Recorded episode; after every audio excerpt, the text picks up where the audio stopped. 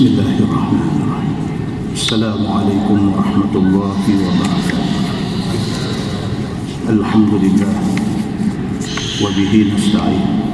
أشهد أن لا إله إلا الله وحده لا شريك له وأشهد أن محمدا عبده ورسوله. ونصلي ونسلم على هذا النبي الكريم سيد المرسلين. وعلى آله وصحبه أجمعين. أما بعد أيها المؤمنون اتقوا الله أوصيكم وإياي بتقوى الله. فقد فاز المتقون. مسلمين muslimat mudah-mudahan dirahmati Allah Subhanahu wa taala. Di dalam sebuah hadis عن عائشة رضي الله عنها قالت قال رسول الله صلى الله عليه وسلم من أحب لقاء الله أحب الله لقاءه ومن كره لقاء الله كره الله لقاءه. فقلت يا نبي الله أكراهية الموت؟ فكلنا نكره الموت. فقال رسول الله صلى الله عليه وسلم ليس كذلك.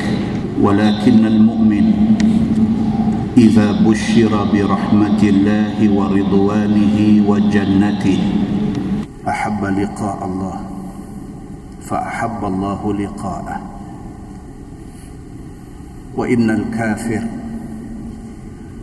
إذا بشر بعذاب الله وسخطه كره لقاء الله وكره الله لقاءه. atau kama qal hadis sahih riwayat Imam Muslim. Daripada Aisyah radhiyallahu anha kata dia Nabi sallallahu alaihi wasallam bersabda sabda Nabi man ahabba liqa Allah ahabba Allahu liqa'a siapa suka jumpa Allah Allah suka jumpa dia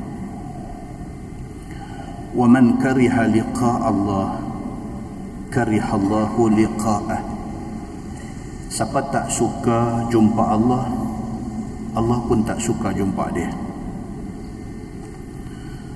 Faqultu Aisyah radhiyallahu anha tanya Nabi sallallahu alaihi wasallam.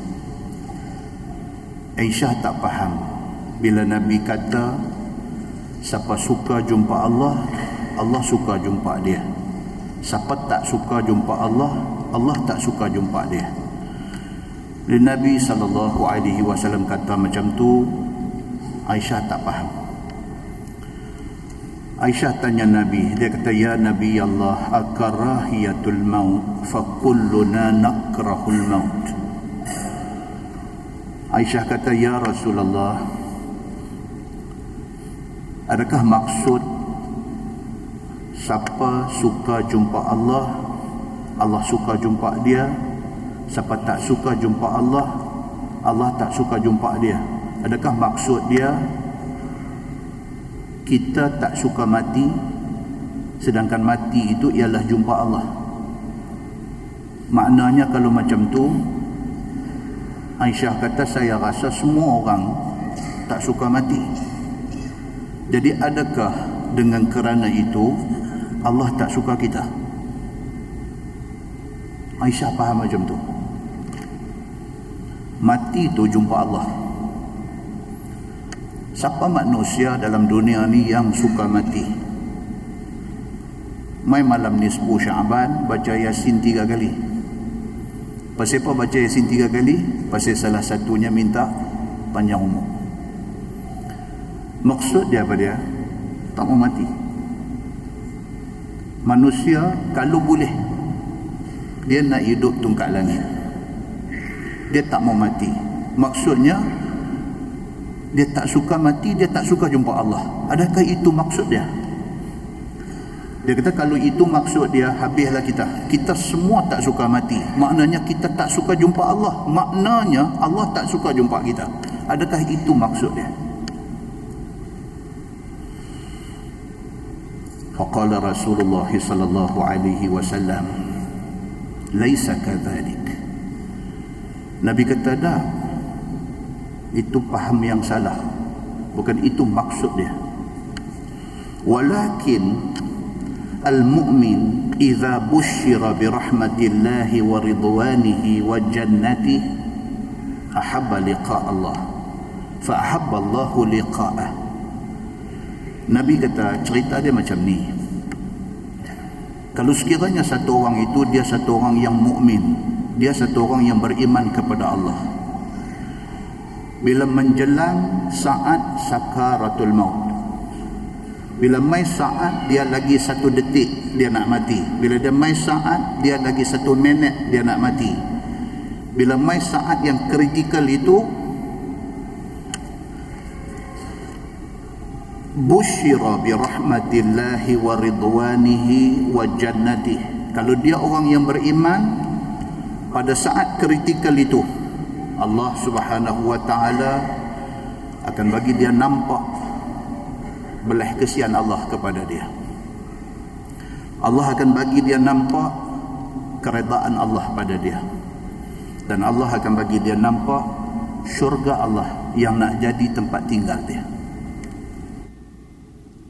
Nabi kata semua orang bila dia dekat nak mati dalam saat-saat kritikal, dalam waktu-waktu kecederaan itu, dalam masa seminit lagi dia nak mati itu, pada masa itu Allah angkat hijab. Dia dah nampak dah ni, saat lagi, lagi satu detik lagi, lagi satu minit lagi dia nak mati, saat lagi dia nak pergi ke mana. Allah dah angkat hijab. Dia nampak dah. Kalau sekiranya dia orang yang beriman kepada Allah, idza busyira bi rahmatillah, apabila digembirakan dia dengan rahmat Allah, pada masa tu dia nampak dah betapa Allah sayang dia. Waridwani pada masa tu dia nampak dah rupa-rupanya dia terpilih untuk jadi orang yang Allah redha dia. Wa dan kemuncaknya dia dah nampak dah kata rupa-rupanya Allah sudah tik nama dia untuk ke syurga. Pada saat itu dekat nak mati itu apabila diangkat hijab apabila dia nampak semua janji-janji Allah ni ahabba liqa Allah. Pada masa tu hati dia suka nak mati nak jumpa Allah pasal apa dia suka Pasal dia tahu sat lagi dia akan dapat ni segala-gala yang selama ni dia duk dengar saja dalam Quran dalam hadis. Selama ni dia duk dengar saja ayat Quran cerita pasal syurga. Selama ni dia duk dengar saja hadis Nabi cerita tentang nikmat syurga. Sat lagi dia akan dapat benda tu. Bila dia nampak segala janji-janji benar Allah Subhanahu wa taala, ahabba liqa Allah. Pada masa tu hati dia suka untuk nak jumpa Allah. Subhanahu wa ta'ala wa ahabba Allahu liqa'ah. Dan Allah suka nak welcome nak sambut dia untuk kembali ke pangkuan Allah subhanahu wa ta'ala. Itu maksud dia Nabi kata. Wa innal kafir. Nabi kita sedangkan orang yang nak mati itu kalau dia kafir kafir maksud dia orang engkar. Bukan maksudnya kafir bukan Islam dah. Wal kafir maksudnya orang yang engkar. Sama ada dia engkar dia kafir dia tak jadi orang Islam ataupun dia mengaku Islam tapi dia mengengkari perintah Allah dalam Quran Orang-orang yang macam ni, orang-orang yang Allah bagi dia 50 tahun, Allah bagi dia 60 tahun, Allah bagi dia 70 tahun, Allah bagi dia 80 tahun, dia isi masa 80 tahun tu dengan mengingkari perintah Allah Subhanahu wa taala. Idza busyira bi'adzabillah wa sakhatih kariha liqa Allah wa kariha Allahu liqa'ah bila sedetik lagi dia nak mati Allah angkat hijab. Dia nampak dah apa benda hak dia nak dapat sekali lagi. Dia nak dapat azab Allah subhanahu wa ta'ala. Lagi seminit nak mati dia nampak dah api menyala duk ada duk tunggu dia. Wasakhati dan dia nampak dah kemurkaan Allah duk tunggu nak cekau dia. Dalam keadaan yang macam tu kariha liqa Allah. Dia mau jumpa Allah. Dia tak mau mati. Pasal mati adalah permulaan kepada azab dia. Wa karihallahu liqa'ah. Allah juga tak suka untuk nak sambut kedatangan dia. Muslimin dan muslimat yang dirahmati Allah sekalian. Daripada hadis itu dapat kita faham bahawa sakratul maut itu sangat getir. Saat kematian itu sangat menakutkan saat kematian itu adalah saat yang sangat kritikal yang menentukan kesudahan kita kesudahan episod hidup kita di dalam dunia dan pada ketika itu kita akan tahu actually kita ni siapa Allah bagi kita 50 tahun, Allah bagi kita 60 tahun, Allah bagi kita 70 tahun. Ikhlaskah kita dalam beragama ini? Ataupun 70 tahun itu kita isi dengan kita buat wayang di depan manusia. Sedangkan hati kita engkar dengan Allah subhanahu wa ta'ala. Pada saat itu, pada ketika itu, kita tahu kita siapa. muslimin dan muslimat yang dirahmati Allah sekalian. Sebuah hadis riwayat daripada Muawiyah bin Abi Sufyan radhiyallahu anhu. Kata dia innamal a'mal bi khawatimiha. Kal wi'a idza taba a'lahu taba asfaluhu. Wa idza khabusa a'lahu khabutha asfaluhu. atau kama qal hadis riwayat Ibnu Hibban dan itu hadis hasan Muawiyah bin Abi Sufyan radhiyallahu anhu dia kata Nabi sallallahu alaihi wasallam bersabda Nabi kata innamal a'mal bi khawatimiha. Sesungguhnya setiap amal perbuatan yang kita buat hari-hari ini last sekali dia akan tengok ending kita ni hari-hari ini kita daripada pagi? Pukul lima, lima setengah kita celek mata kita semayang tahajud dua rakaat kita semayang subuh kita buat qabliyah subuh kita semayang subuh kita baca Quran kita pergi kerja kita, aktiviti yang kita buat sepanjang hari itu itu adalah rutin kita. Tetapi hak important hak penting ini ialah apa dia? Nabi kata bi khawatimiha. Ending esok yang penting last hidup kita esok. Yang tu yang very important. Nabi kata kalwi'a.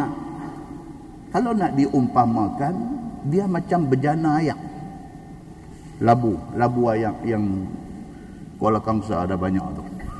Labu ayam Nabi kata dia macam bejana ayam macam labu ayam idza taba a'lahu taba asfaluh ayak yang dua ada dalam bejana tu kalau ayak di atas elok maknanya sampai ke bawah ayak tu elok. Nabi kata. Wa idza khabutha a'lahu khabutha asfaluh. Nabi kata macam itulah kalau ayak di atas tengok berkelemuk kotor maknanya the whole ayak itu kotor. Hidup kita macam tu. Kalau ending kita tak elok, wasa'abih maka kesudahan kita itu sangat perlu dijaga. Dalam sebuah hadis riwayat daripada Anas bin Malik radhiyallahu an kata dia qala Rasulullah sallallahu alaihi wasallam idza arada Allah bi 'abdin khaira ista'malahu qalu wa kaifa yasta'miluhu Qala Rasulullah sallallahu alaihi wasallam yuwaffiquhu li'amalin salih qabla mautih. Hadis sahih riwayat Imam Ahmad. Daripada Anas bin Malik radhiyallahu anhu. Kata dia Nabi sallallahu alaihi wasallam bersabda, Nabi kata iza aradallahu bi'abdin khairah. Kalau Tuhan dah satu orang jadi bagus. Kalau Tuhan dia tik satu. Ahmad tik dia ni jadi bagus. Ista'malahu Allah akan jadikan dia ni beramal Nabi kata begitu Allah bila dia dah pilih satu orang nak bagi dia ni jadi orang bagus Allah akan jadikan dia ni satu orang yang beramal. Qalu kaifa yasta'milu? Sahabat bila dengar Nabi kata macam tu sahabat minta further penjelasan. Minta Nabi clarify benda ni. Apa maksud? Kalau Allah nak satu orang tu jadi baik Allah jadikan dia satu orang yang beramal. Apa maksud dia? Qala Rasulullah sallallahu alaihi wasallam yuwaffiquhu li'amalin salih qabla mautih Maksud Allah bila dia mau satu orang jadi bagus, jadi baik, Allah jadikan dia satu orang yang beramal. Maksud dia ialah Allah bagi taufik. Tentu bisa dengar orang kata, wabillahi taufiq wal hidayah. Hidayah petunjuk. Taufik kesungguhan untuk nak buat baik. Dia tak sama kita mula-mula minta ya Allah bagilah dekat aku hidayah. Kita sudah dapat hidayah sudah jadi orang. Tapi tak ada kekuatan untuk nak buat baik. Bila Allah bagi taufik kita sudah dapat strength untuk nak buat baik. Nabi sallallahu alaihi wasallam kata apabila Allah nak satu hamba tu jadi baik Allah jadikan dia ni satu orang yang kuat beramal. Sahabat kata Allah jadikan dia kuat beramal tu maksud dia apa? Nabi kata yuwaffiquhu li'amalin salih. Allah jadikan dia ni mendapat taufik untuk nak buat amal salih untuk buat benda baik. Bila? Qabla mautih. Sebelum hari mati dia dia ubah jadi orang baik. Walaupun cerita dulu walaupun cerita lama dia ada banyak masalah. Tapi kalau Allah pilih dia jadi orang baik tuan-tuan dia mai umur 55 dia mai umur 60 dia mai umur, umur 65 tiba-tiba dia berubah. Tiba-tiba dia nampak satu change pada diri dia satu perubahan pada diri dia. Tiba-tiba dia jadi satu orang yang gigih melakukan ibadah. Dan dia mendapat husnul khatimah. Bila itu dapat dekat dia maknanya dia sudah terpilih untuk menjadi hamba Allah yang baik so ending itu sangat penting muslimin dan muslimat yang dirahmati Allah sekalian di dalam sebuah hadis yang lebih jelas riwayat daripada Anas bin Malik radhiyallahu anhu أن رسول الله صلى الله عليه وسلم قال لا عليكم أن تعجبوا بأحد حتى تنظروا بما يختم له فإن العامل يعمل زمانا من عمره أو برهة من دهره يعمل صالح بعمل صالح. لو مات عليه دخل الجنة ثم يتحول فيعمل عملا سيئا. kata Anas bin Malik Nabi sallallahu alaihi wasallam bersabda Nabi kata la alaikum an la ta'jabu bi ahadin hatta tanzuru bima yuhtamu lah. Nabi kata hampa jangan rasa kagum dengan satu-satu orang sehinggalah hampa tengok ending dia macam mana. Nabi kata hampa lagi kawan tu duduk hidup jangan jangan kagum lebih-lebih pasal kita tak tahu ending dia macam mana macam mana kita tak tahu ending kita macam mana satu orang yang kita nampak dia bagus, kita nampak dia hebat, kita nampak dia macam dihormati. Dia ni satu respected person di dalam masyarakat kita. Nabi kata apa? Nanti dulu. Hampa jangan terlampau kagum pada dia. Jangan lagi. Sehinggalah bila hatta tanzuru bima yuhtamulah. Sehinggalah last hidup dia. Sampai ending dia macam mana. Kalau ending dia bagus, baru kita bagi respect pada dia. Selagi tak sampai ujung, tak tahu. Siapa kata? Nabi sallallahu alaihi wasallam kata kata benda ni. kata Nabi sallallahu alaihi wasallam fa innal amil ya'malu zamanan min umrih burhatan min dahri bi'amalin salih law mata alaihi dakhala al jannah Nabi kata ada satu manusia yang kita tengok dia ni seumur hidup dia nampak dia beramal dengan amal soleh Lau mata alaihi kalau ditakdirkan dia mati masa tengah dia duk buat amal soleh tu kalau dia mati masa tu dakhala jannah. Nabi kata dia dia dapat syurga. Cantik. Summa yatahawwal. Nabi kata tapi jaga baik-baik.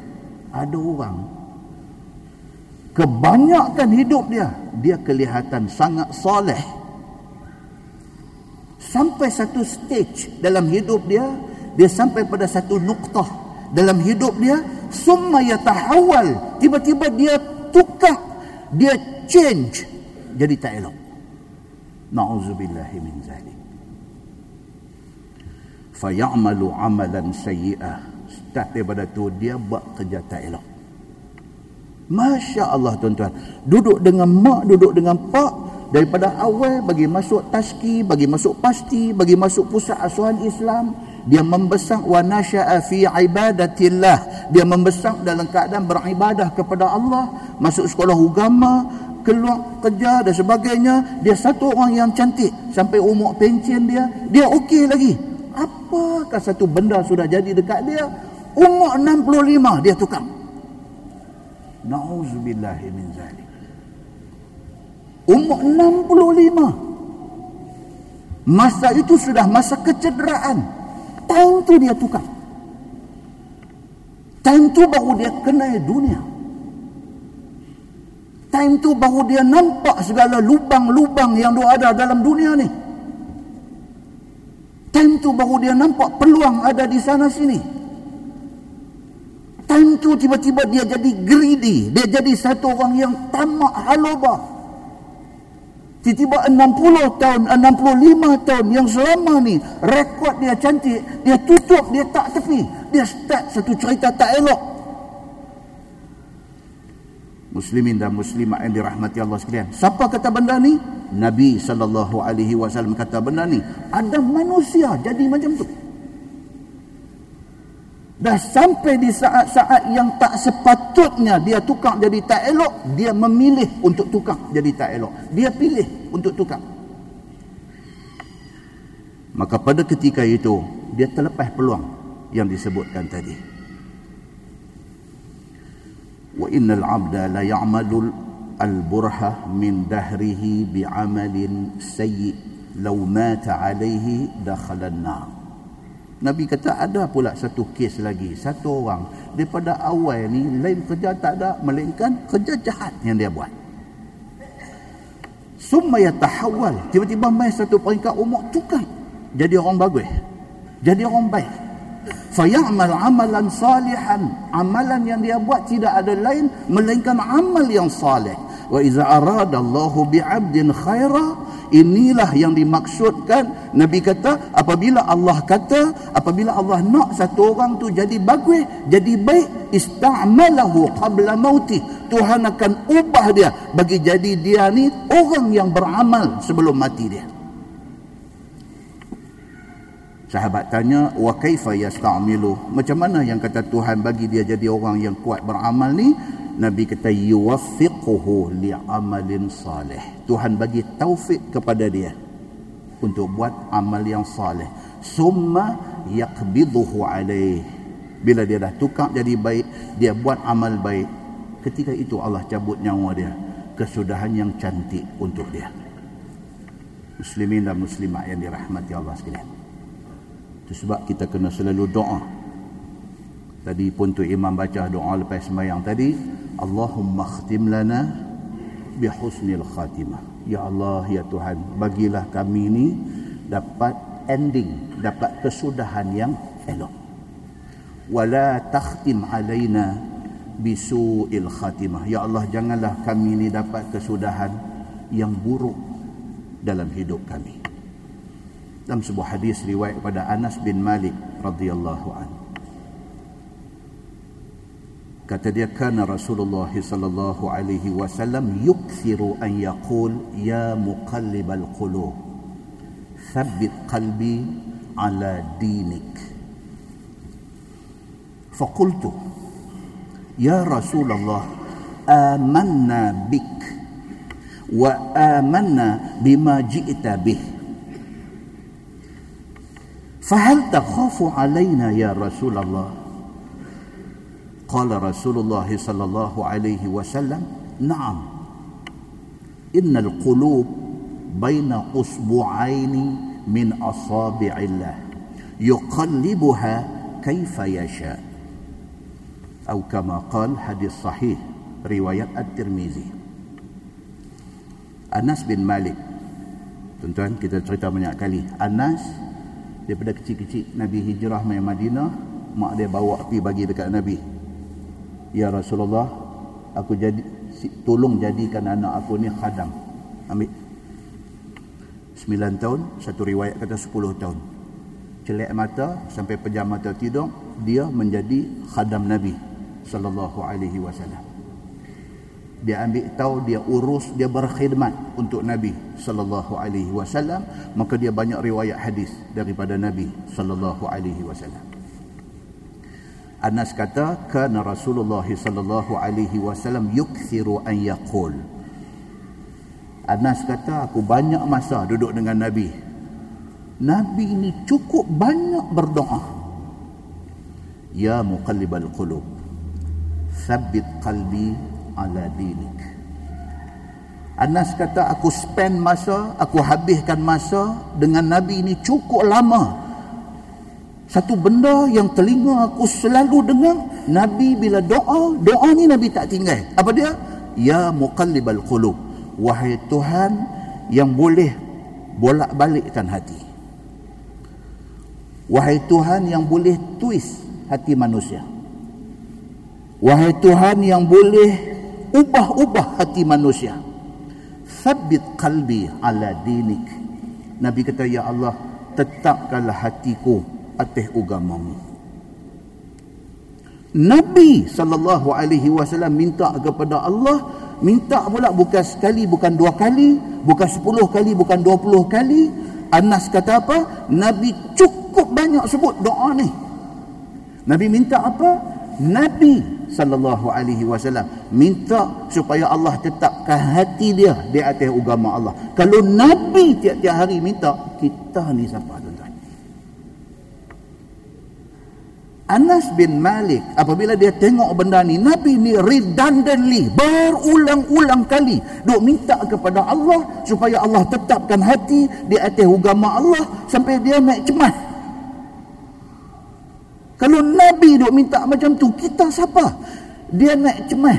Adakah Nabi minta tu bukan untuk Nabi tetapi untuk kita umat Nabi? Dia duk main macam tu punya fikir Fakultu maka Anas kata dekat Nabi, "Ya Rasulullah." Dia kata, "Amanna bik." Dia kata, "Ya Rasulullah, Tuan jangan takut. Kami beriman dengan Tuhan Tuan." Kalaulah yang Tuan duk minta tu untuk kami, Tuan bimbang, Tuan khawatir kami ini jadi orang yang tinggal agama Islam ke apakah? Tuan jangan bimbang. Pasal apa? Pasal amanna bik kami beriman dengan Tuhan kau. Wa bima ji'ta bih. Bahkan kami beriman dengan Quran yang Allah bagi mai sekali dengan Tuhan. Kami beriman dengan Allah kami beriman dengan Quran. Tuhan jangan bimbang Anas kata kepada Nabi sallallahu alaihi wasallam. Fahal takhafu alaina? Anas kata adakah Tuhan bimbang? Adakah Tuhan khawatir tentang kami ini Qala Rasulullah sallallahu alaihi wasallam, "Na'am." Nabi kata, "Ya. Aku bimbang dengan hangpa." Nabi kata, "Anas, hang tanya aku, aku awak aku bimbangkah dengan umat aku ni?" Aku jawab. Nabi kata, "Qala, na'am." Nabi kata, "Ya, aku bimbang." Kalau sahabat Nabi hadu hidup sama zaman dengan Nabi pun Nabi bimbang, kita tuan-tuan. 1400 tahun dah Nabi tinggal kita. Islam ni pun kita dah jadi macam orang buta pegang gajah. Ada kawan pergi pegang gajah tang perut, dia duk kata Islam ni lagu perut. Ada orang hak pergi pegang tang ekor, dia duk kata Islam ni macam ekor. Ada orang hak pergi pegang tang kaki dia duk nampak Islam ni macam rupa kaki dia tidak melihat Islam dalam rupa yang global dia tidak melihat syumuliyatul Islam dia tidak melihat kesyumulan ataupun kesempurnaan Islam dia melihat Islam dari juzuk-juzuk yang tertentu dia melihat Islam dari segi semayang puasa zakat haji umrah dia tak tahu kata Islam ini bukan semayang puasa, zakat, haji, umrah, baca Quran, zikir sahaja. Bahkan Islam ini dia mencangkupi seluruh hidup manusia. Yang kata Islam ini dia bukan sahaja suruh kita baca Quran. Yang kata Islam ini dia bukan suruh kita main duduk di masjid saja. Tapi yang kata Islam ini dia nak menyusun kehidupan manusia. Islam main dengan package yang sempurna. Islam main dengan package ekonomi. Islam main dengan package undang-undang. Islam main dengan package pentadbiran. Islam main dengan package pendidikan. Kalau kita ambil Islam ini semua sekali, kita akan nampak manehnya Islam ini. Tapi oleh kerana Nabi dah tak ada dengan kita pada hari ini. Maka kita mendapat Islam daripada sudut-sudut yang tertentu. Maka kita melihat Islam ini bukan satu agama yang boleh kita pegang, yang boleh tunjuk kita jalan untuk hidup, yang boleh tuntun kita pergi sampai syurga. Kita tidak nampak Islam macam tu. Muslimin dan muslimat yang dirahmati Allah sekalian. Bila Anas bin Malik kata dekat Nabi, dia kata fahal takhafu alaina ya Rasulullah. Tuan bimbang kat kami ke? Qala Rasulullah sallallahu alaihi wasallam, "Na'am." Nabi kata, "Ya, aku bimbang dengan hangpa ni." Aku duk ada tak apa, aku tak ada esok ni. Apa nak jadi ke hangpa ni? Innal qulub baina usbu'aini min asabi'illah. Nabi buat satu perumpamaan. Nabi kata hati-hati manusia. Hati hati manusia ni umpamanya macam duduk celah-celah jari Allah. Perumpamaan. Macam orang pegang duit lima kupang, dia boleh main kot jari dia. Dia boleh pusing-pusing duit tu di celah jari dia. Hati manusia ni dua ada dalam genggaman kuasa Allah Subhanahu wa taala. Yuqallibuha kaifa yasha'. Allah boleh bolak balikkan hati manusia seperti mana sebagaimana yang dia mahu. Manusia boleh sekali nampak sangat beriman sekali nampak hura. Hura atau hura? Manusia boleh nampak sekali nampak dia macam cinggir punya kaki. Atau dia jadi orang yang sangat beriman kepada Allah. Boleh jadi. Possibility untuk berlaku perubahan daripada orang baik kepada tak baik daripada tak baik kepada baik possibility dia, kemungkinan dia sangat tinggi. Maka kerana tu Nabi kata hampa mau selalu duk doa, ya muqallibal qulub, thabbit qalbi ala dinik. Ya Allah ya Tuhan, Tuhan yang boleh ubah-ubah hati manusia. Tolonglah tetapkan hatiku di atas agamamu. Aku tak mau hal lain, aku mau keredaanmu. Kesimpulan dia yang pertama, kita ni bukannya siapa-siapa. Maksudnya kita bukan orang hebat mana pun. Banyak-banyaklah minta tolong kepada Allah. Yang kedua, banyak-banyaklah berdoa kepada Allah. Minta belah kesian Allah. Ada kat kita. Minta rahmat Allah. Ada pada kita. Minta selamat dunia apatah lagi akhirat? Allah bagi kepada kita. Yang ketiga lipat gandakanlah amal ibadah kita kepada Allah Subhanahu wa taala dan mohon supaya diberikan keikhlasan dalam beramal. Minta supaya kita ni jadi ada semangat nak buat ibadat dan minta Tuhan tolong bagi ikhlas kepada kita yang keempat, berbaik sangkalah sesama manusia. apatah lagi kepada Allah Subhanahu wa taala. Baik sangka kat orang tak mau duk ingat macam-macam. Yang kelima doa banyak-banyak agar kita dianugerahkan husnul khatimah.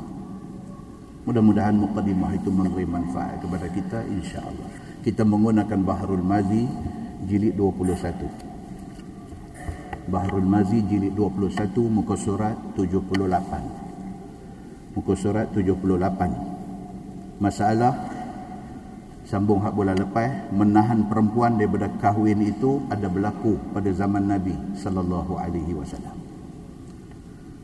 Cerita ada orang piduk tahan perempuan daripada kahwin ni bukan baru. Zaman Nabi dah ada jadi sampai menjadikan turun ayat Quran tegah daripada Allah buat yang demikian itu.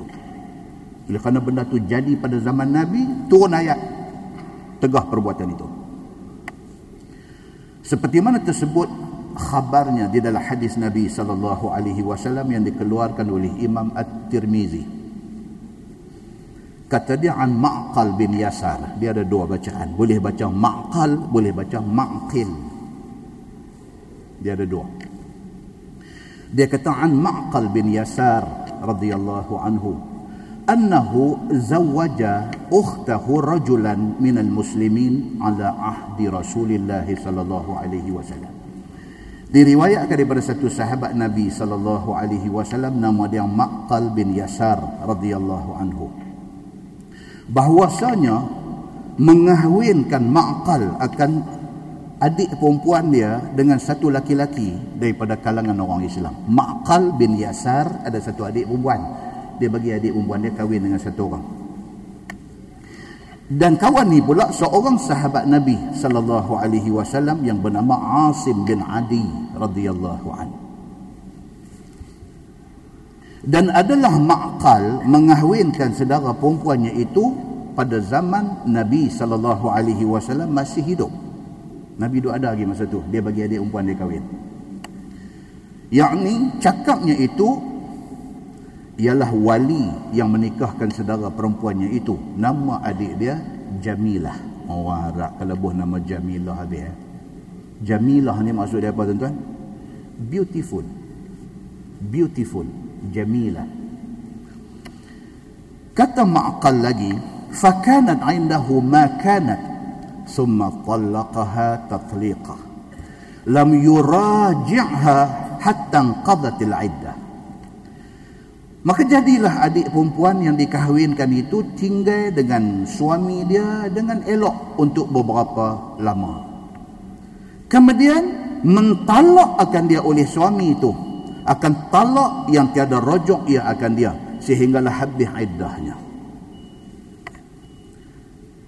Makal ada adik perempuan. Dia bagi adik dia kahwin dengan satu orang laki-laki.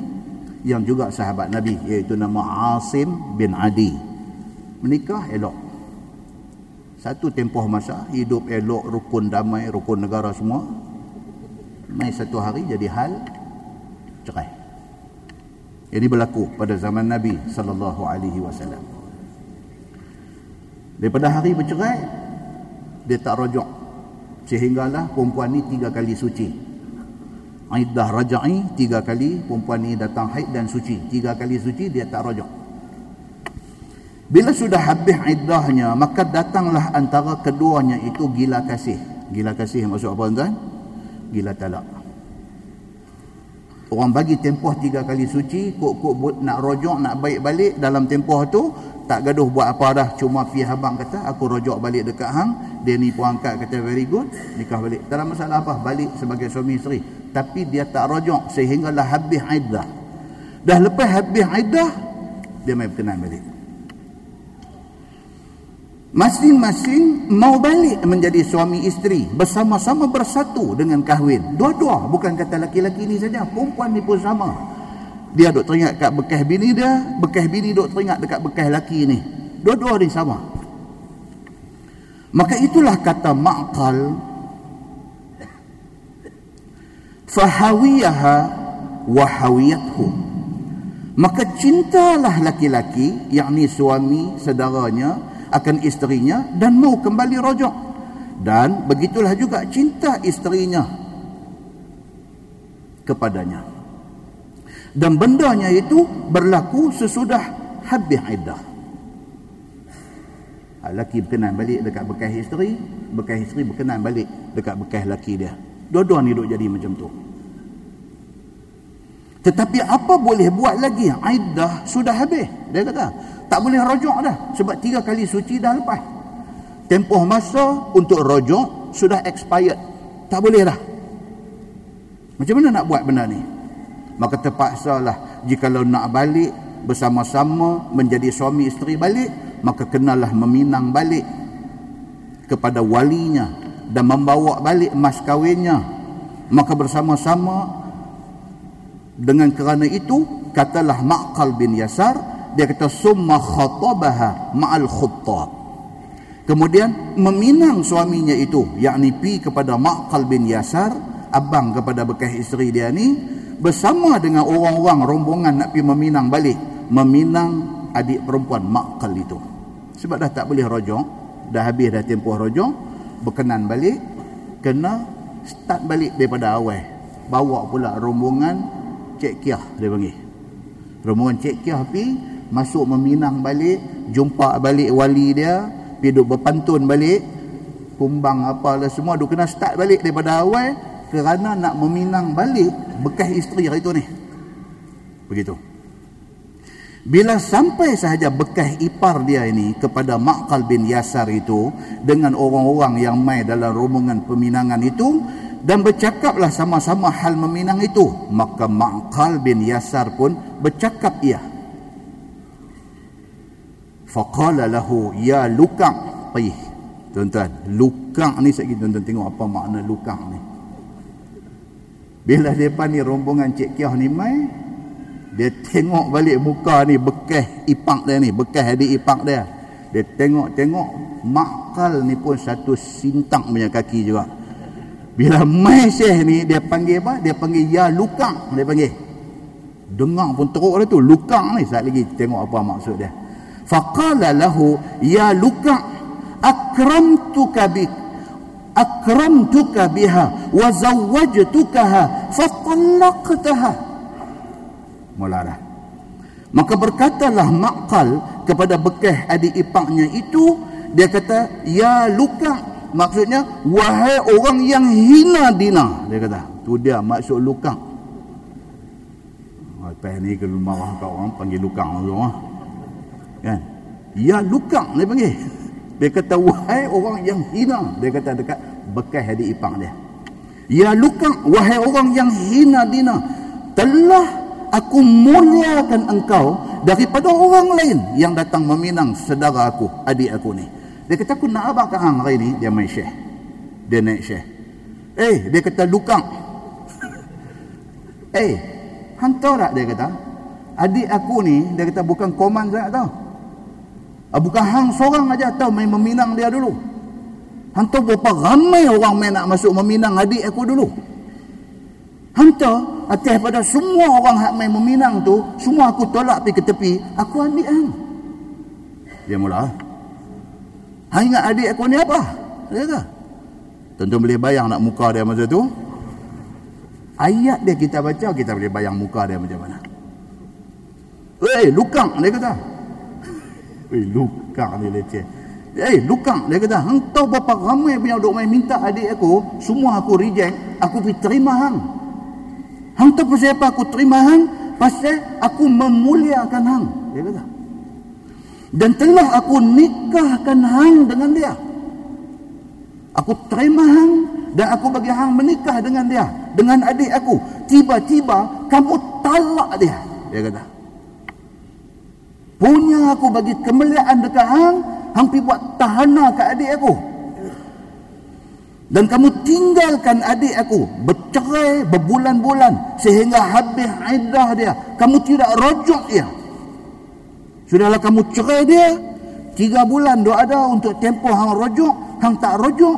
Bila benda ni dah expired dah habis dah tempoh rojok hari ni hang mai dengan muka temonye-monye. Yang tu saya tambah tak ada lah ni oh dia kata hari ni hang mai dengan muka tak malu dia kata. Maka tidaklah patut sekali kamu buat yang demikian itu. Dia kata hang ni memang tak patut tak guna punya orang. Hak tu pun saya tak mahu dia kata hang tak patut buat macam ni.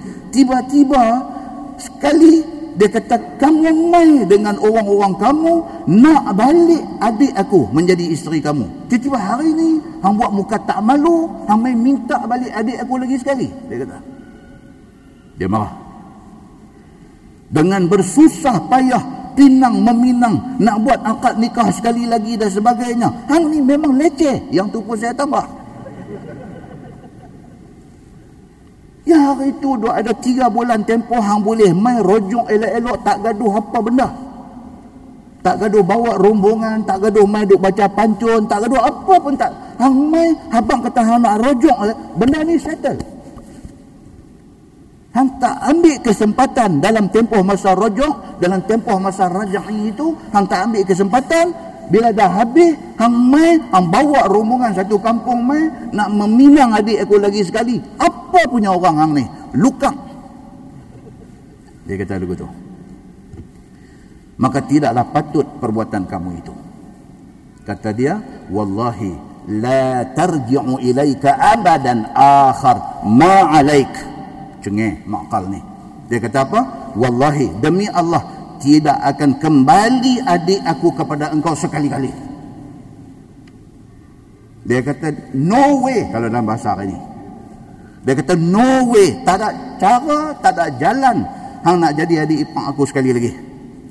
Dan tidak aku beri balik kepadamu sampai akhir masa yang melalui atasmu. Yakni sampai akhir ajalmu. Aku tak akan bagi hang kahwin dengan adik aku lagi kalau hari ni punya marah dia kata apa? Sampai mampu aku tak bagi hang kahwin dah dengan dia. Oh yang tu bunyi kemas lagi. ha? Dia kata sampai akhir ajal engkau. Tak salah. Bunyi tak salah. Dia kata lagu macam orang Pulau Pinang kata. Sampai mampu aku tak bagi dah hang kahwin dengan adik aku. Pagi sebiji itu keluar menonong-nonong ke pintu tu. Puas hati dia. Dia boleh rembat bekas adik ipar dia ni macam ni. Ni yang kata Makal bin Yasar ni. Bila didengar oleh mereka itu akan perkataan makal yang demikian itu, maka mereka itu pun pulanglah masing-masing ke rumah. Dengar yang mata belenang, cari pintu ke mana, tak ada keluar ke tingkat, balik. Dia kata orang tua ni naik syekh. Dia kata, kerana apa upaya mau buat? Dia kata, nak buat ke mana? Pasal apa? Dia wali. Dia wali. Dia ada pegang tu, power tu. Dia ada kat dia. Maka orang yang tidak memberi dan menahan berkahwin itu adalah wali bagi si perempuan itu. Kuasa wali. Siapa dia wali? Pak dia, tok wan dia, abang dia, adik laki-laki dia, ini semua wali. Depan ni semua kuasa kuat. Baik. Dan perempuan itu tiada boleh kahwin dan tiada sah akad melainkan dengan wali. Cerita dia tak boleh nak langkah ni depan ni semua maka tidak lain daripada mereka itu tinggal masing-masing duduk di dalam percintaan. Laki-laki cinta akan jandanya dan perempuan janda cinta berahi kepada suami yang mentalakkannya umui ayat tu yang kata si Idris Al-Babawi punya ayat tu. Dia kata tinggallah mereka ni dalam keadaan cinta asmara. Kan? Ya, ni lagu duk teringat kat bekas bini bekas bini lagu macam mana duk teringat kat dia?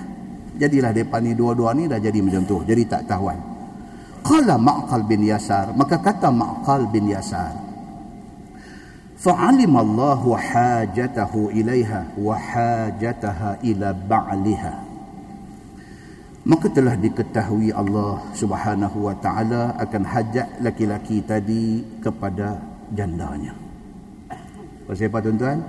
Sahabat Nabi. Mereka orang yang dekat dengan Allah.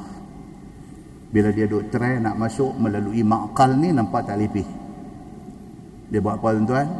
Tiga pagi, empat pagi bangkit semayang. Mengadu kepada Allah. Mengadu. Bangkit pukul tiga, pukul empat pagi minta, Ya Allah, engkau tahu macam mana menyesainya aku hari itu ni. Pergi jadi porak peranda rumah tangga ni. Engkau tahu Ya Allah macam mana aku menyesai. Ya Allah engkau tahu macam mana kasih sayang aku kepada dia. Dia mengadu kepada Allah. Pengaduan dia ni didengari Allah Subhanahu wa taala. Pengajaran dia apa tuan-tuan? Pengajaran dia kita ni. Apa juga problem kita? Jangan tinggal Allah. Jangan tinggal Allah. kita kadang-kadang bila ada satu problem kita tak nampak Allah kita tertinggal Allah kita duk cari jalan manusia kita pergi jumpa orang ni kita pergi jumpa orang ni kita pergi jumpa orang ni jumpa orang ni tengok tuan-tuan tengok tangan duk naik tu tau ada maksud tu daripada jumpa jiran kita jiran kita jumpa kawan kepada jiran kita jumpa jumpa. Ha. Tinggi ya tu. Sampai last kali jumpa orang besar. Orang tinggi. Kita terlupa. Hak lebih besar daripada orang tinggi itu Allah subhanahu wa ta'ala. Kita terlupa. Kita tak minta dekat Allah. Kita tak merayu dekat Allah. Kita tak meratuh kepada Allah. Kita tak kita ter, terlupa kata ada Allah subhanahu wa ta'ala yang nak dengar rintihan kita kita terlupa Berbeza dengan sahabat Nabi ni. Bila dia try tak boleh, dia balik, dia ambil ayat semayang, dia cari Allah di dalam munajat dia. Begitu. Maka tinggallah ia di dalam gila asyiknya kepada bekas isterinya. Dan mengadu segala penyakit berahinya itu kepada Allah subhanahu wa ta'ala. Dan diketahui Allah akan janda itu pun berhajat kepada suami yang mentalakkan dia. Oleh kerana termakan dia akan budi bahasa dan akal fikirannya. Masa nak bercerai tak ada nampak elok.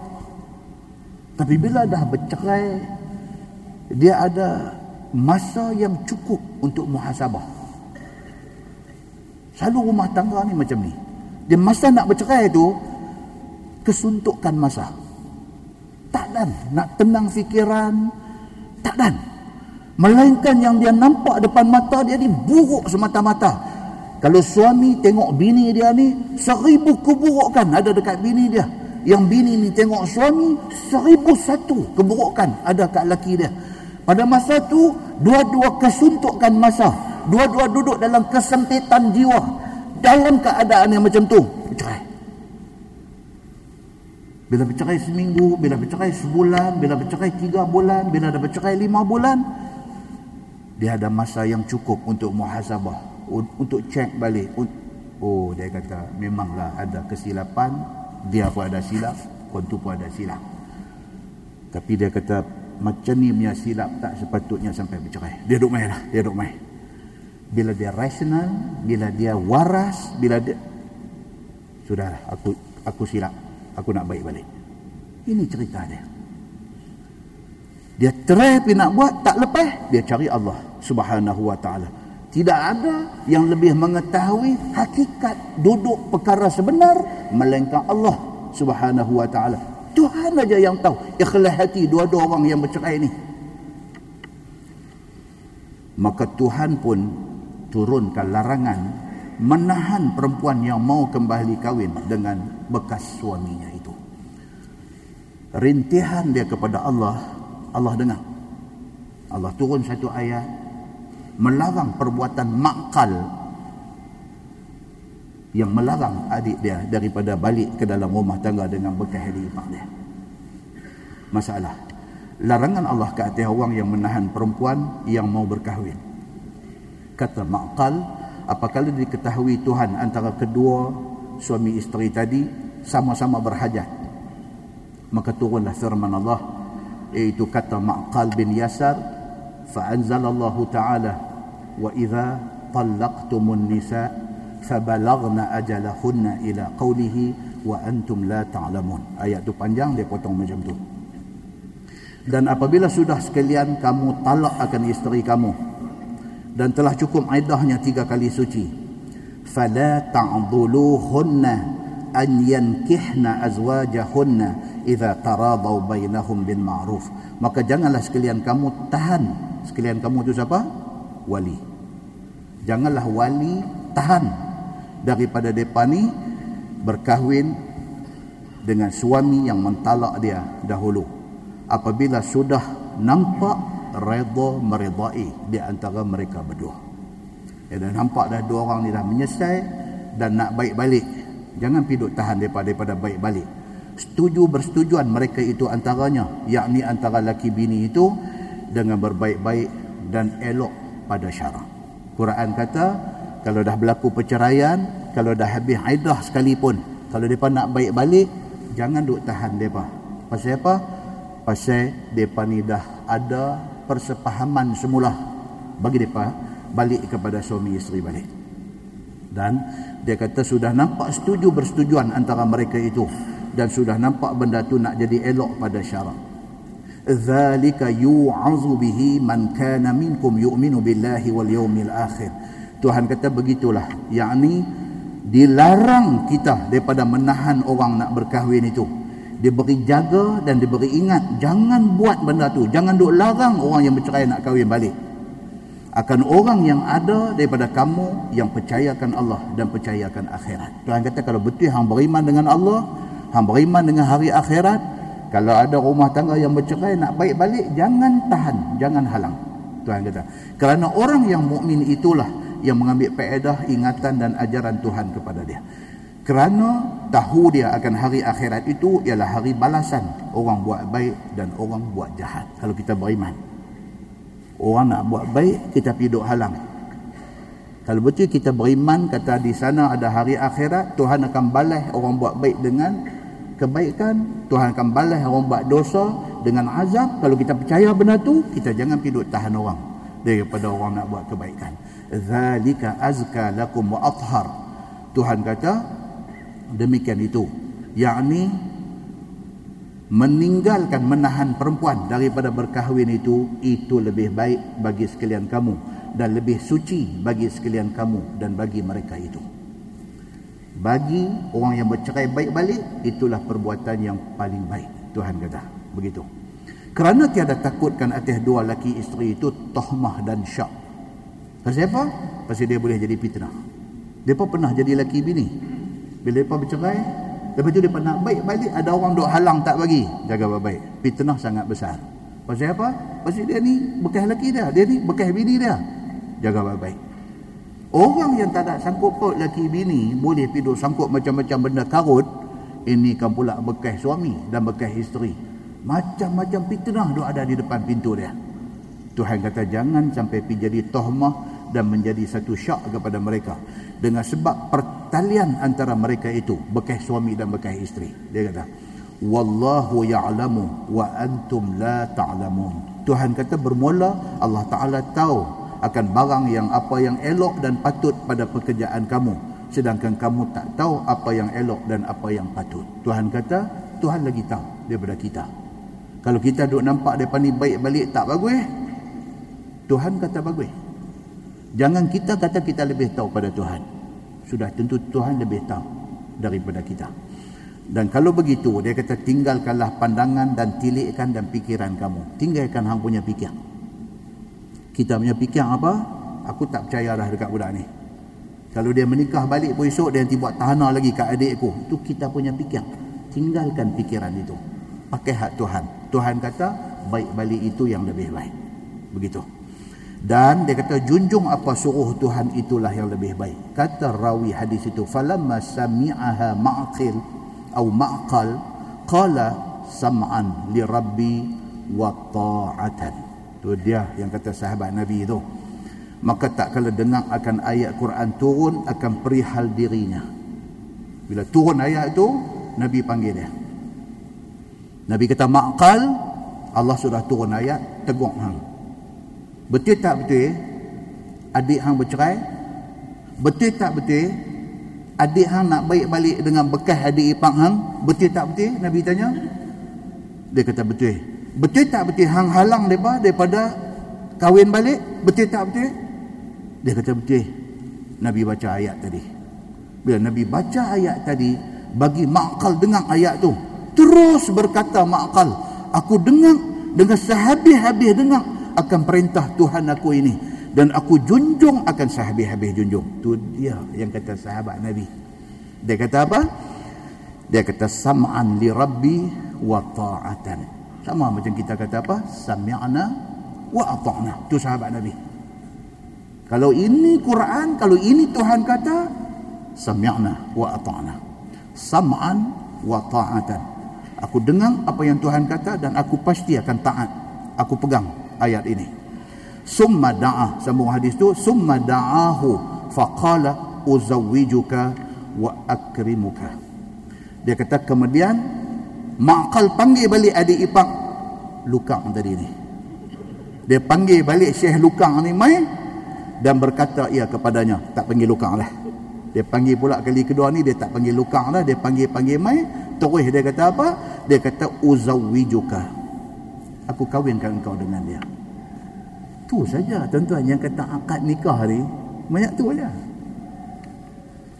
kita yang duk bagi orang takut ni kita. Ada kawan ni dengan duk pekamai sampin saja pun sekerat hari. Yang perempuan ni sampai tak semayang sampai tak semayang tuan-tuan ni. Duk make up ni apa semua tu. tak apalah satu waktu minta ampun kat Tuhan tak semayang. Mai pula naib kadi memang satu buah gempang yang duk tunggu nak bagi Mula cakap pun sambil tak tengok muka anak tona ni. Fatihah boleh baca ni. Nak tanya Fatihah saja pun buat cengeng. Fatihah boleh baca tak? Boleh. Boleh nak jawab boleh boleh lah. Kan? Cuba baca surah Al-Ikhlas. Boleh sebelum tu boleh tapi kerana takut tu surah Al-Ikhlas. Tak apa. Muka nak terona pun hilang seri. Tak apa. Ha, kata bunyi suara macam guru. Ha. Ali ikhlas pun tak apa. Tak apa. Itu apa yang apa? Kulu Allah boleh. Punca ni jadi menjadi ni pasal apa? Punca ni pasal duk buat bagi takut. Sama macam saya doa abang kat tuan-tuan banyak kali dah pi haji, pi umrah ni bukan susah. Kan dalam kuliah di masjid ni kita ada ulang. Tak susah pun.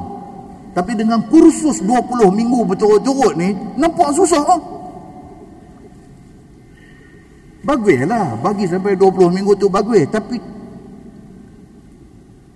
di hujung 20 minggu tu, tu tak nampak apa lagi. Tak apa ni nak pergi ke mana ni. Aku mampu dah minggu depan nak ni. Aku betul aku tak nampak apa ni.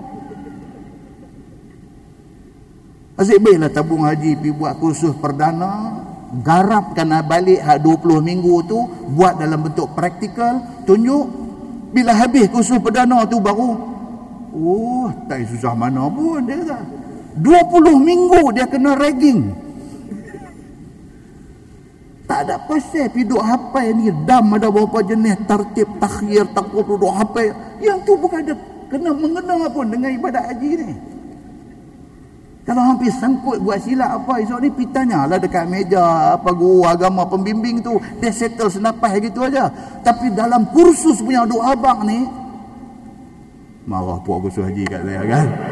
Tak bukan. Saya bercakap tentang approach, pendekatan pendidikan kita. Kita nak didik orang, bagi orang rasa selesa nak pergi buat ibadat. Bukan kita nak takut-takutkan orang. Nampak? Sama kes ni dengan nak bagi kahwin ni. Punya duk bagi dia ni seram sejuk, naik takut, naik apa. Dah lah tadi nak keluar rumah mai, nikah lah, adik, abang, semua duk kata dia, ha, jangan bagi malu kami ya.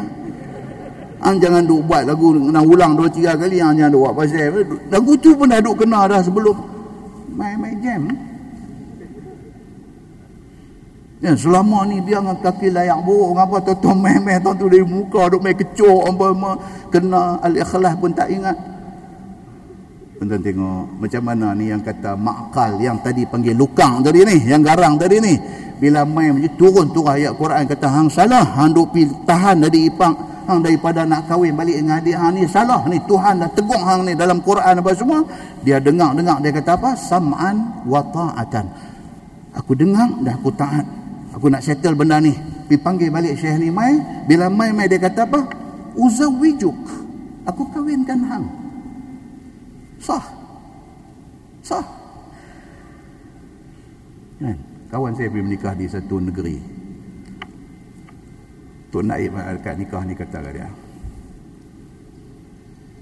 bila aku tangkap engkau terima. Pergi dia kata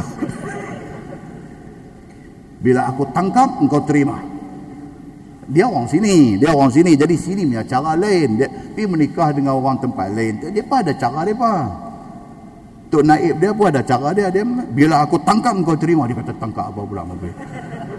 Rupanya maksud Naib Qadi ni. Bila aku tangkap maksudnya. Dia goyang tu. Engkau terima. Hang terus kata aku terima nikahnya kan. Pi kata bila aku tangkap. Engkau terima.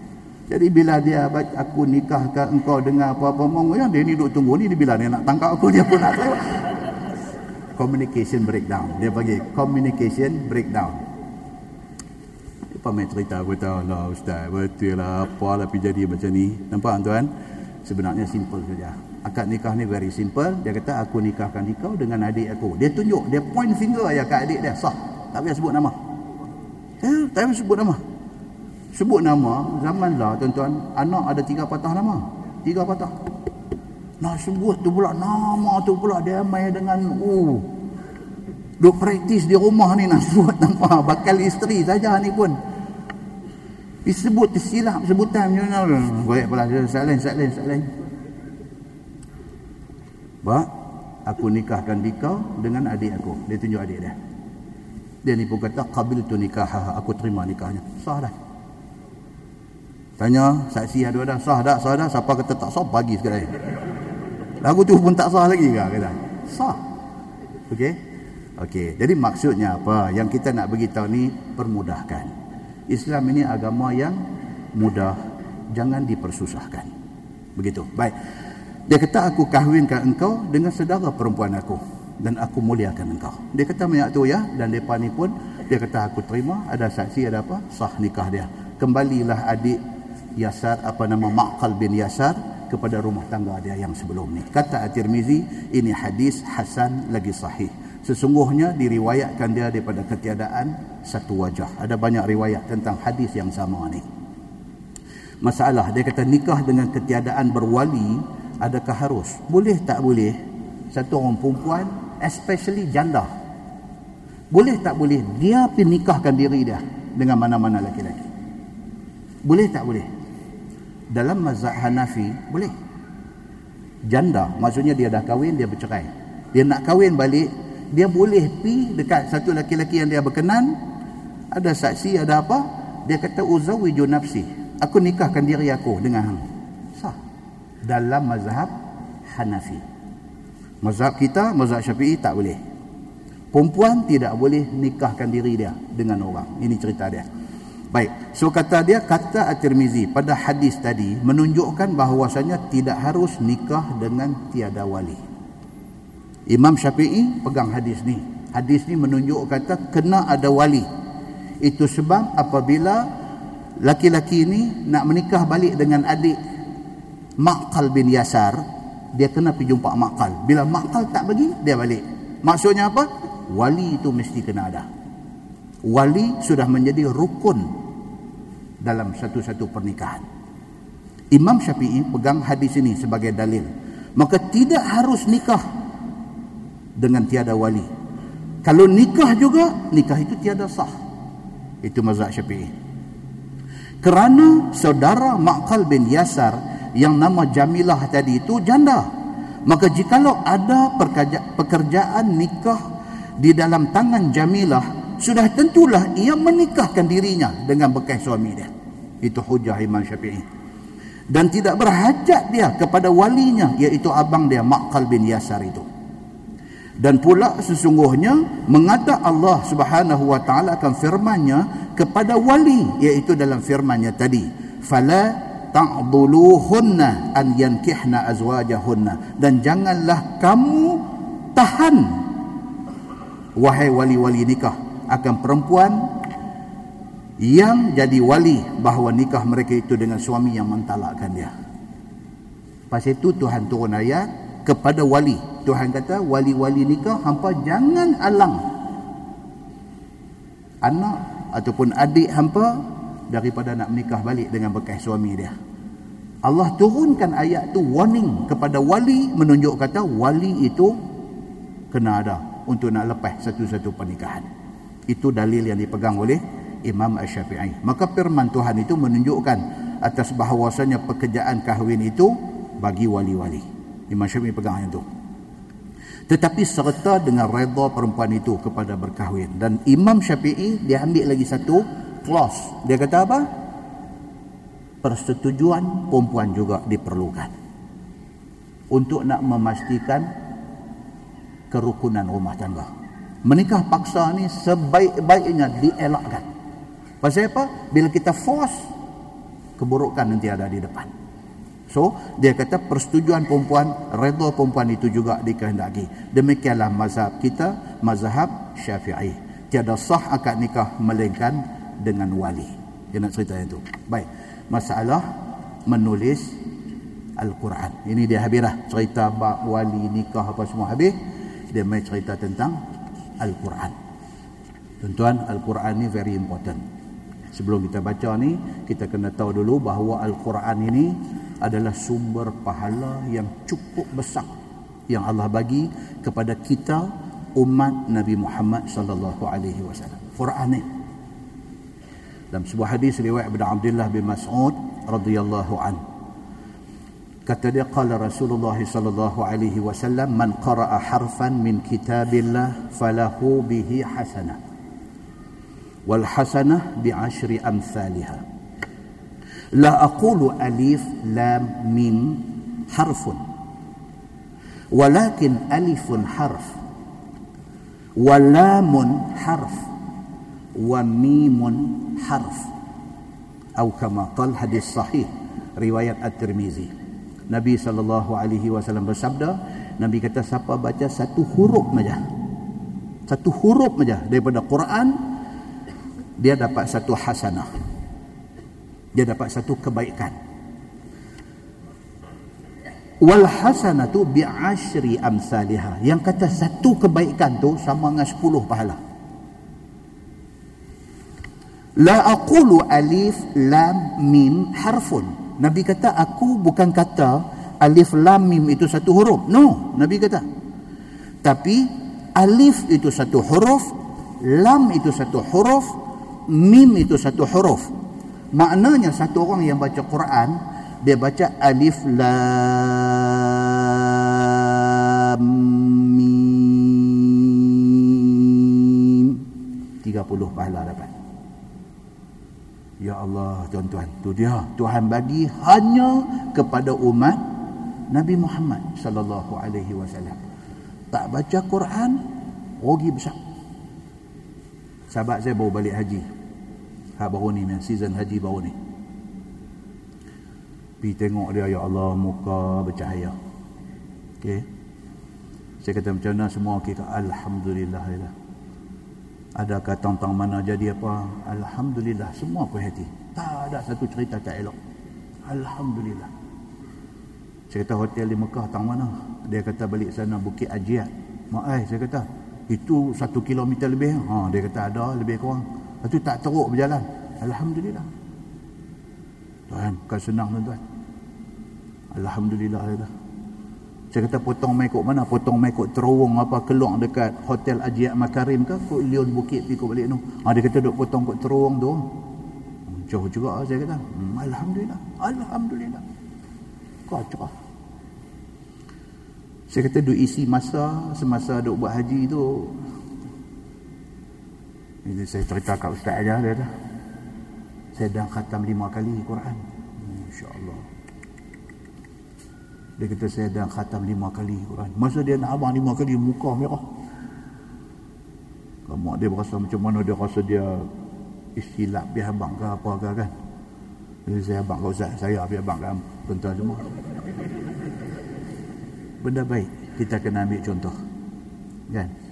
Benda baik di Madinah dia kata dan dua kali khatam Alhamdulillah cakap ya Alhamdulillah Alhamdulillah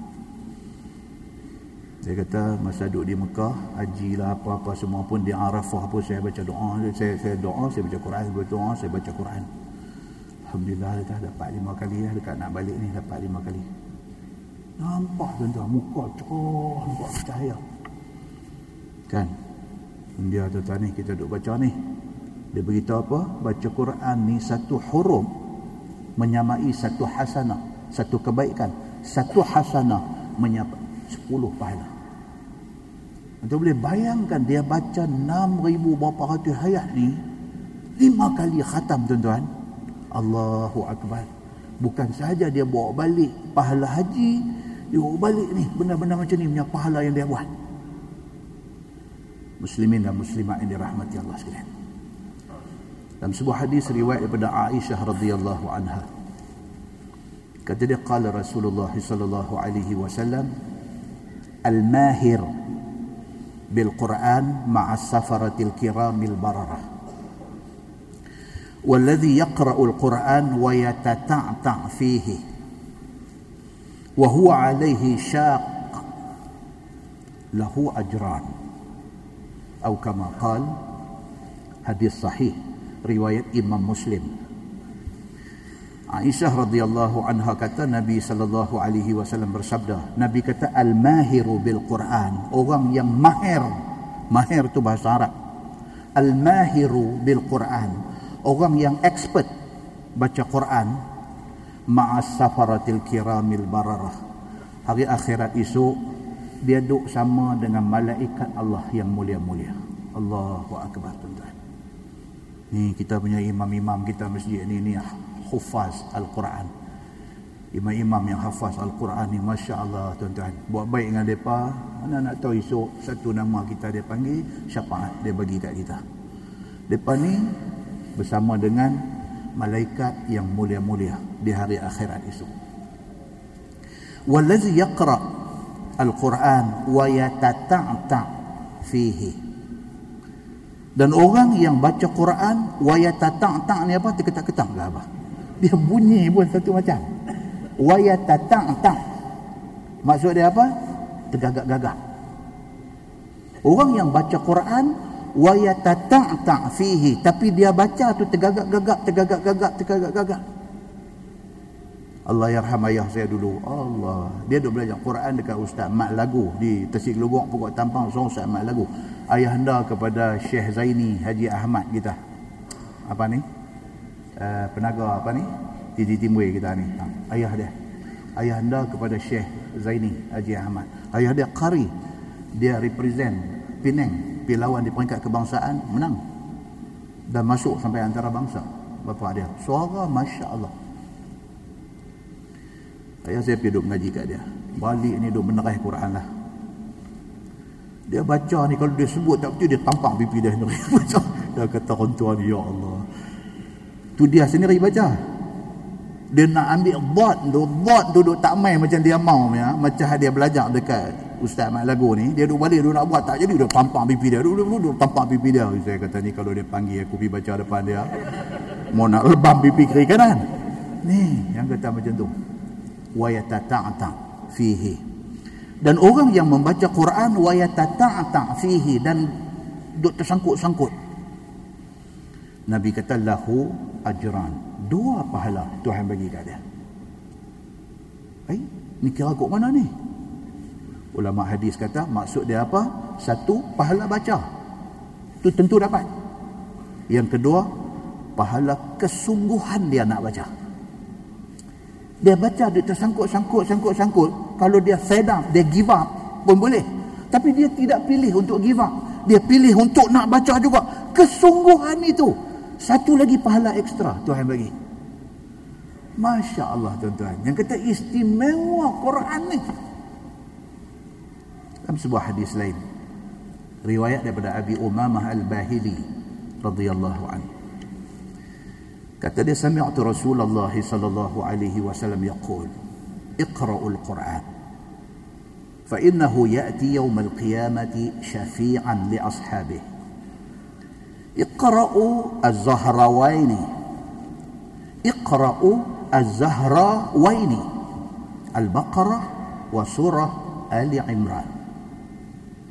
فإنهما تأتيان يوم القيامة كأنهما غمامتان أو كأنهما غيايتان أو كأنهما فرقان من طير.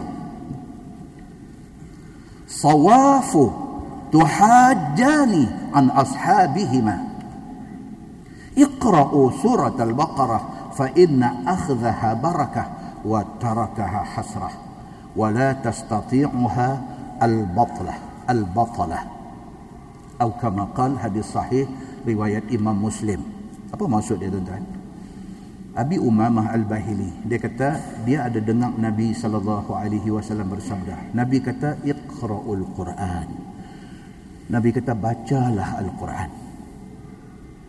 Tuan-tuan nada Nabi ini pujuk kita.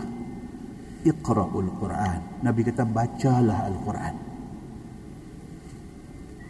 Fa innahu ya'ti yaumal qiyamati syafi'an li ashabihi kerana orang yang hari-hari baca Quran bukan orang hafal Quran.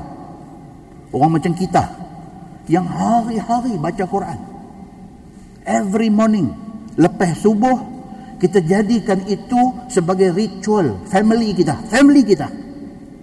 Kita habis semayang subuh ya doa pak kata ambil Quran letak semua.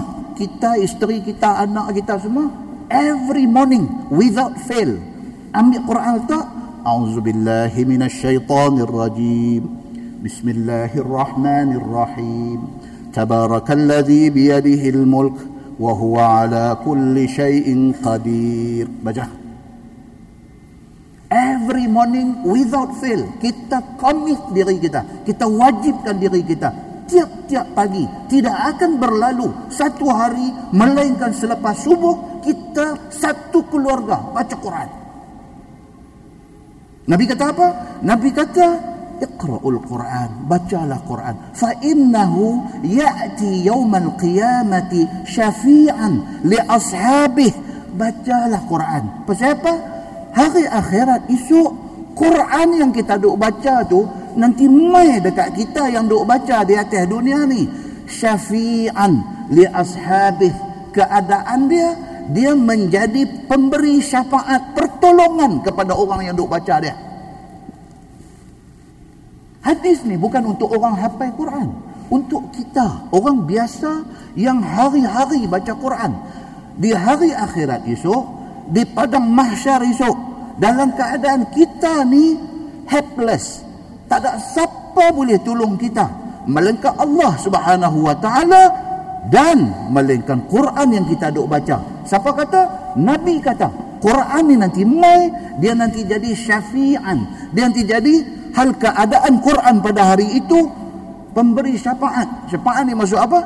Pertolongan. Dia mai tolong kita di ketika kita helpless, di, di ketika kita rasa tak ada siapa boleh tolong. Quran yang kita duk baca hari-hari ni, dia mai tolong kita.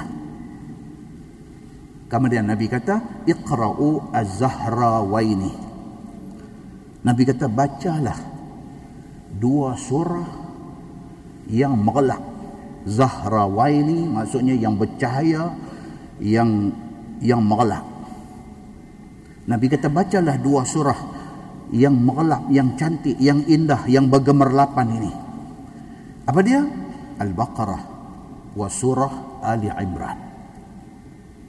Nabi kita dalam banyak-banyak Quran ini biang Al-Baqarah dengan Ali Imran ini kita selalu baca.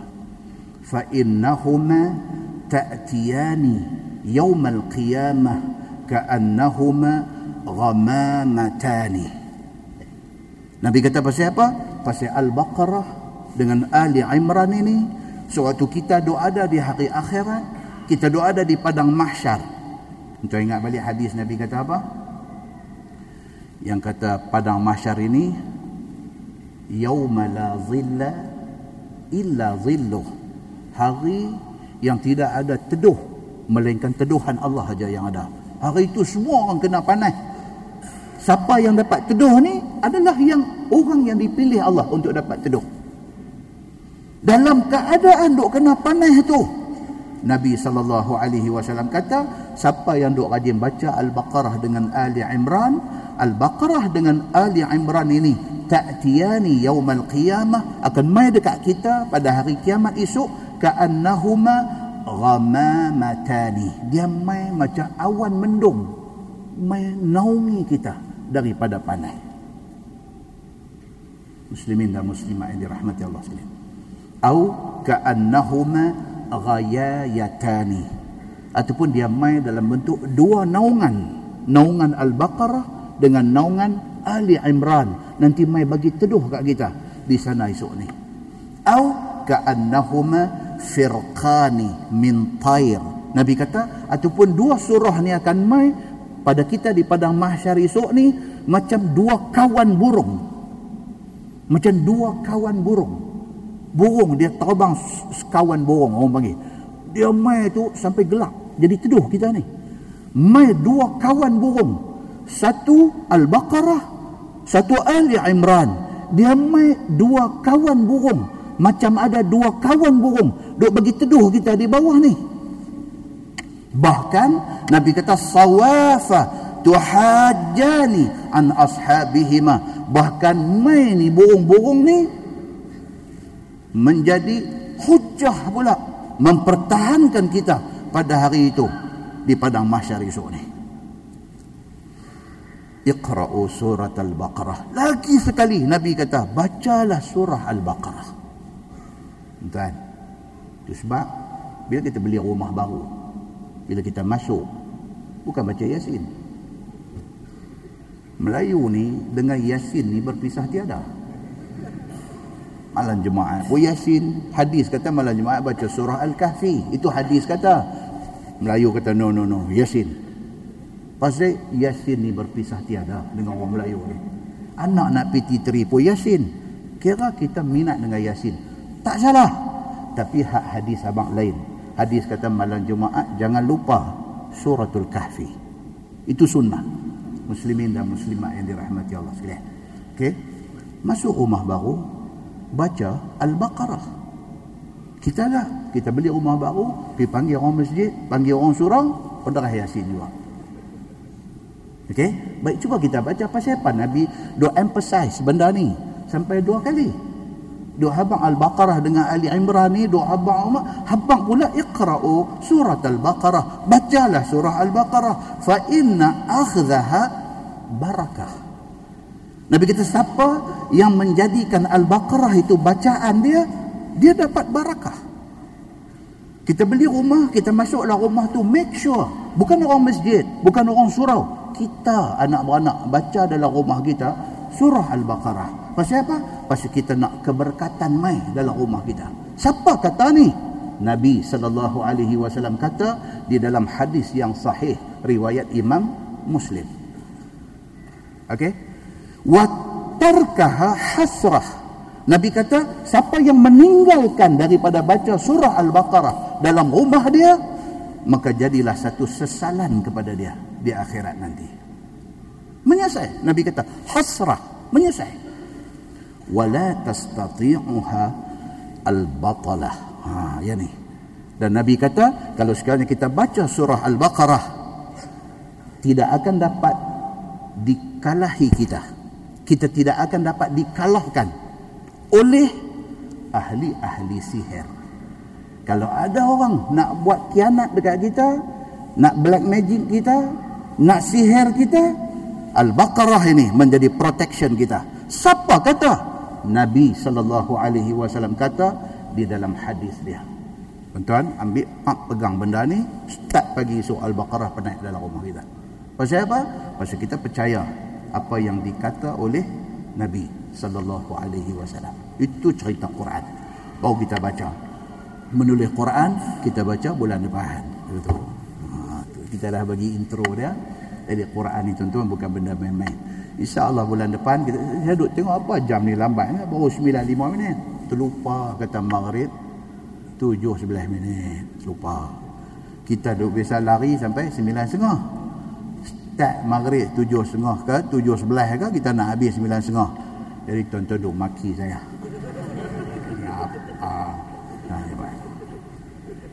Ya, kat tangan pala dia sengit sikit. Tak apa dia tak tahu. Marah awal lah ni lah jadi saya minta maaf kat tuan-tuan. Kita berhenti tuan tu insyaAllah kita sambung cerita pasal menulis Al-Quran. Kita nanti tengok sikit sejarah dia esok ni. Quran awal-awal dulu tak ada titik. Tak ada titik.